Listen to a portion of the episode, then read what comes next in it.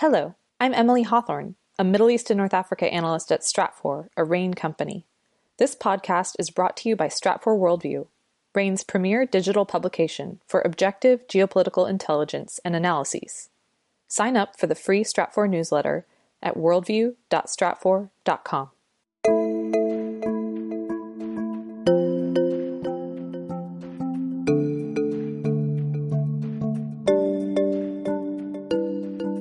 some of his operations take place, you know, in the heart of Europe, but others take place in Sudan or in Mexico. And I also like going to these locations whenever I can. I think I've been to 38 countries or something.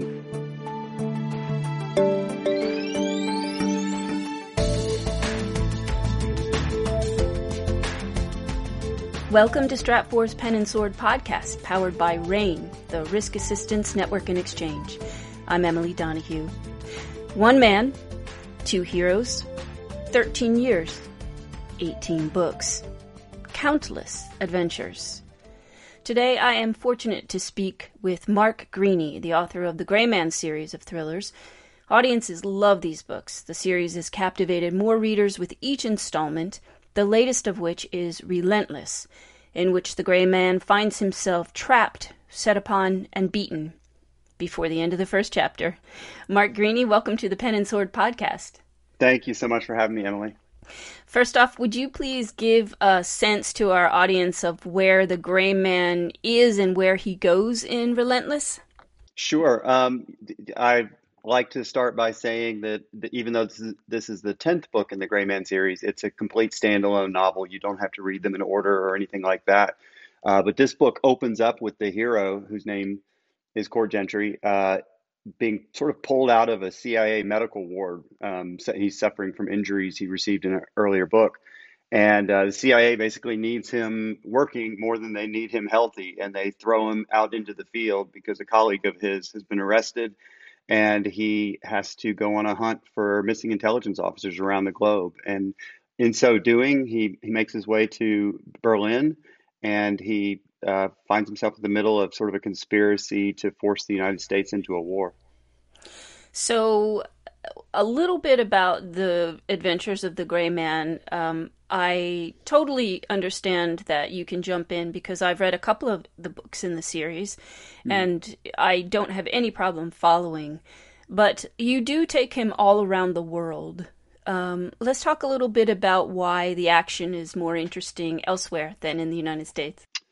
I don't really know. I mean, it's just my own personal interest, and those were the books that I was drawn to when when I started reading thrillers. Uh, you know, back in the '80s, and um, I ha- have a degree in international relations, and I've always been sort of fascinated with other parts of the world. And so, when I was setting up this character initially, he was a former CIA, but he's living off grid because the CIA was out to get him. And I just had this idea that he basically lived in the third world and um, some of his operations take place, you know, in the heart of Europe, but others take place in Sudan or in Mexico, and and it's just always been interesting to me. I also like go, going to these locations whenever I can. I think I've been to 38 countries or something, um, researching either Gray Man or Tom Clancy novels. So uh, it's you know it's it, the short answer to your question is it's really my own personal interest and, and hopefully it makes for a good story. Yeah oh yeah. They're they're very enjoyable very fast paced um, perfect for the the type of audience that is attracted to these books which is a lot of military right? I used to work with fred burton who always said that mm-hmm. he read these books when he was on his midnight planes to somewhere about something. Yeah, yeah you hear a lot from the military and law enforcement and Secret Service, and uh, that's a, that's a fun part of the job because I don't have a background in that. Um, I just do as much research as I can, meet as many people as I can, and then it's really fulfilling to hear from the the men and women who do that sort of thing for a living that they appreciate the work. So, um, let's talk a little further about your muse. Political science was no international relations was your um, degree. Um, l- you know, one of the things that I find really interesting about these books and books like them is that as you travel around the world, you're taking on a certain amount of risk on your own, um, and you're sort of walking straight into potentially geopolitically tense regions. How does that feel? Um, you know, I I did it more earlier in my career, basically out of stupidity. Um, I found myself in the wrong place in Mexico. That you know, I'd I'd heard it was a safe area. It was in northern Nayarit, which is just south of Sinaloa, and uh, and and I realized as soon as I got there that I did not belong. But I was there for a, week anyhow, and nothing that bad happened. I mean, really, most of the things that I've dealt with is kind of like petty street crime threats and and that sort of thing. I uh, pretty sure that I got followed in Russia for a, a day, but the guy who was following me looked really bored doing it. Um, so I, I, don't think I was getting exactly their James Bond. I know that there was a, a, a one time I picked up on a there was a, recording device in a, in a car, a hired car in Beijing.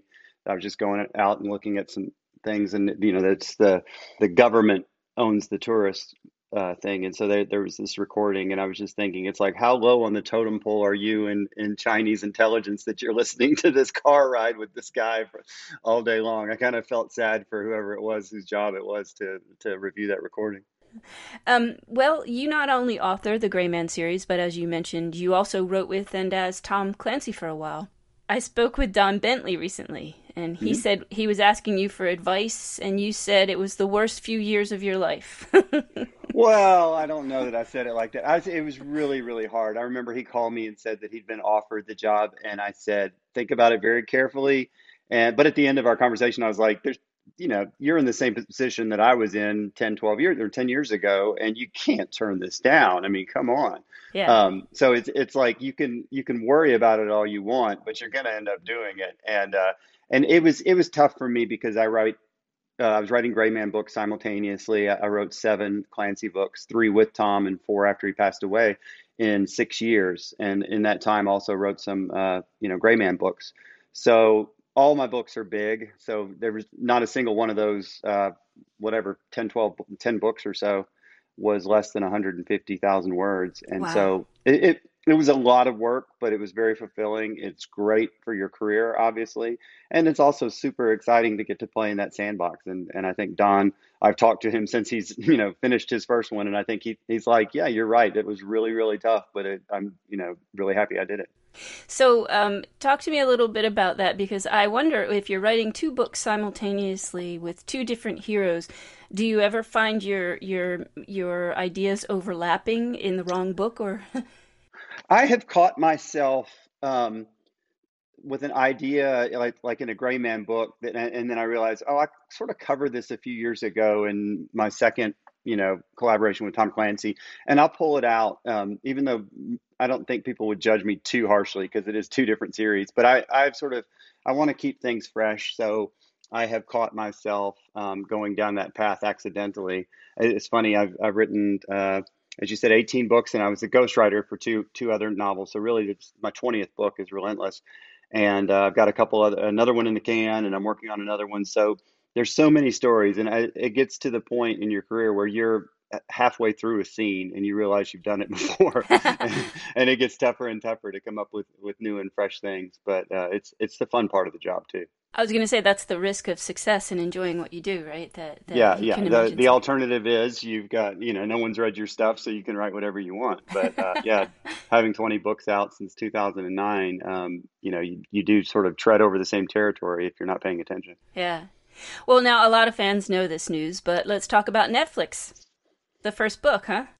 Yeah, they they're filming it right now. Um, they started in March, and they're going to be filming into July. They're in Los Angeles now, and um, we'll with a kind of in... a small time cast, right?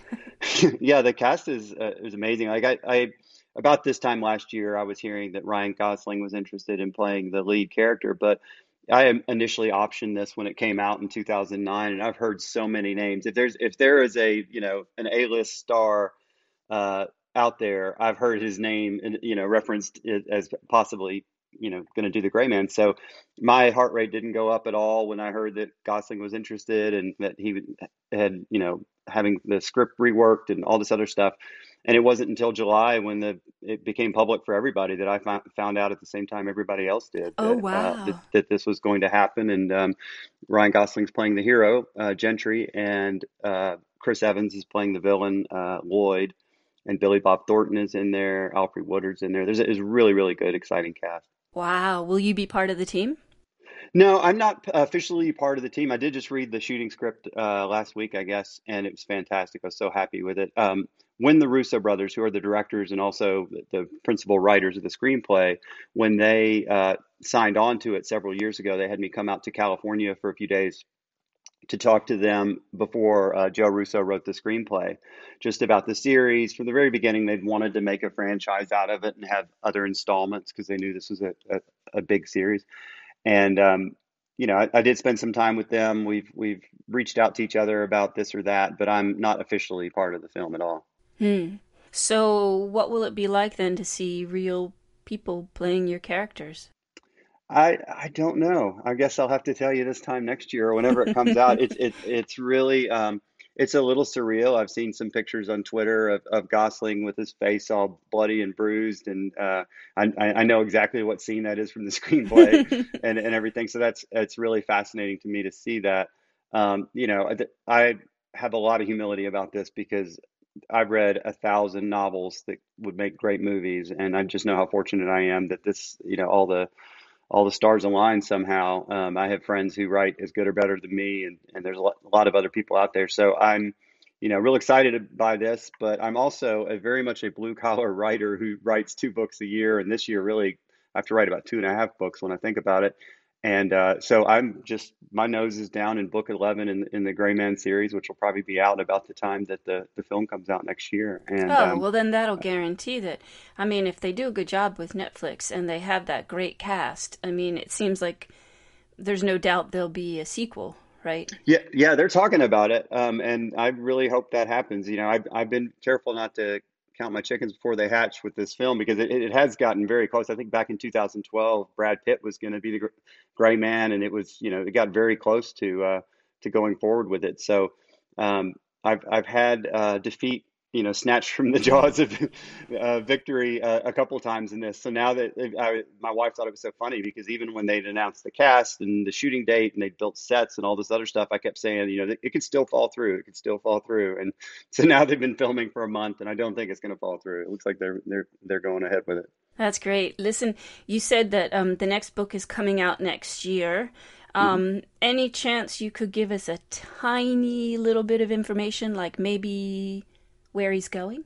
Sure. Um, yeah, so that'll be book 11. And again, it's a standalone novel, um, and it's called Sierra 6, which is uh, was um, Gentry's call sign early in his career with the CIA when he worked for Ground Branch in the Special Activities Division. Um, he was uh, Sierra 6. And this book uh, has two different timelines, 12 years apart. So you see Court back when he started with Ground Branch, and he was a uh, a young uh, CIA officer, and he's on a mission or on a series of missions and hits in uh, Pakistan and India. And then you also see him, it goes back and forth to today, where he finds out that there's some unfinished business from his uh, what happened 12 years ago and all the sort of personal implications for that. So it's two storylines, takes place primarily in India and uh, some somewhat in Pakistan. Well, listen, I can't wait a year, so I'm going to ask you to send me the advance copy. It sounds great. I definitely will do that. Mark Greaney is the best-selling author of the Gray Man series. His latest, Relentless, is in stores and online now. Mark, thanks so much for coming on the Pen and Sword podcast. Thank you so much for having me, Emily. I appreciate it. Pen and Sword podcast is a production from Stratfor, a RANE company. Learn more about how our risk intelligence can power your business to success no matter what the obstacles. Go to ranenetwork.com. That's R-A-N-E network.com. I'm Emily Donahue. Thanks for listening.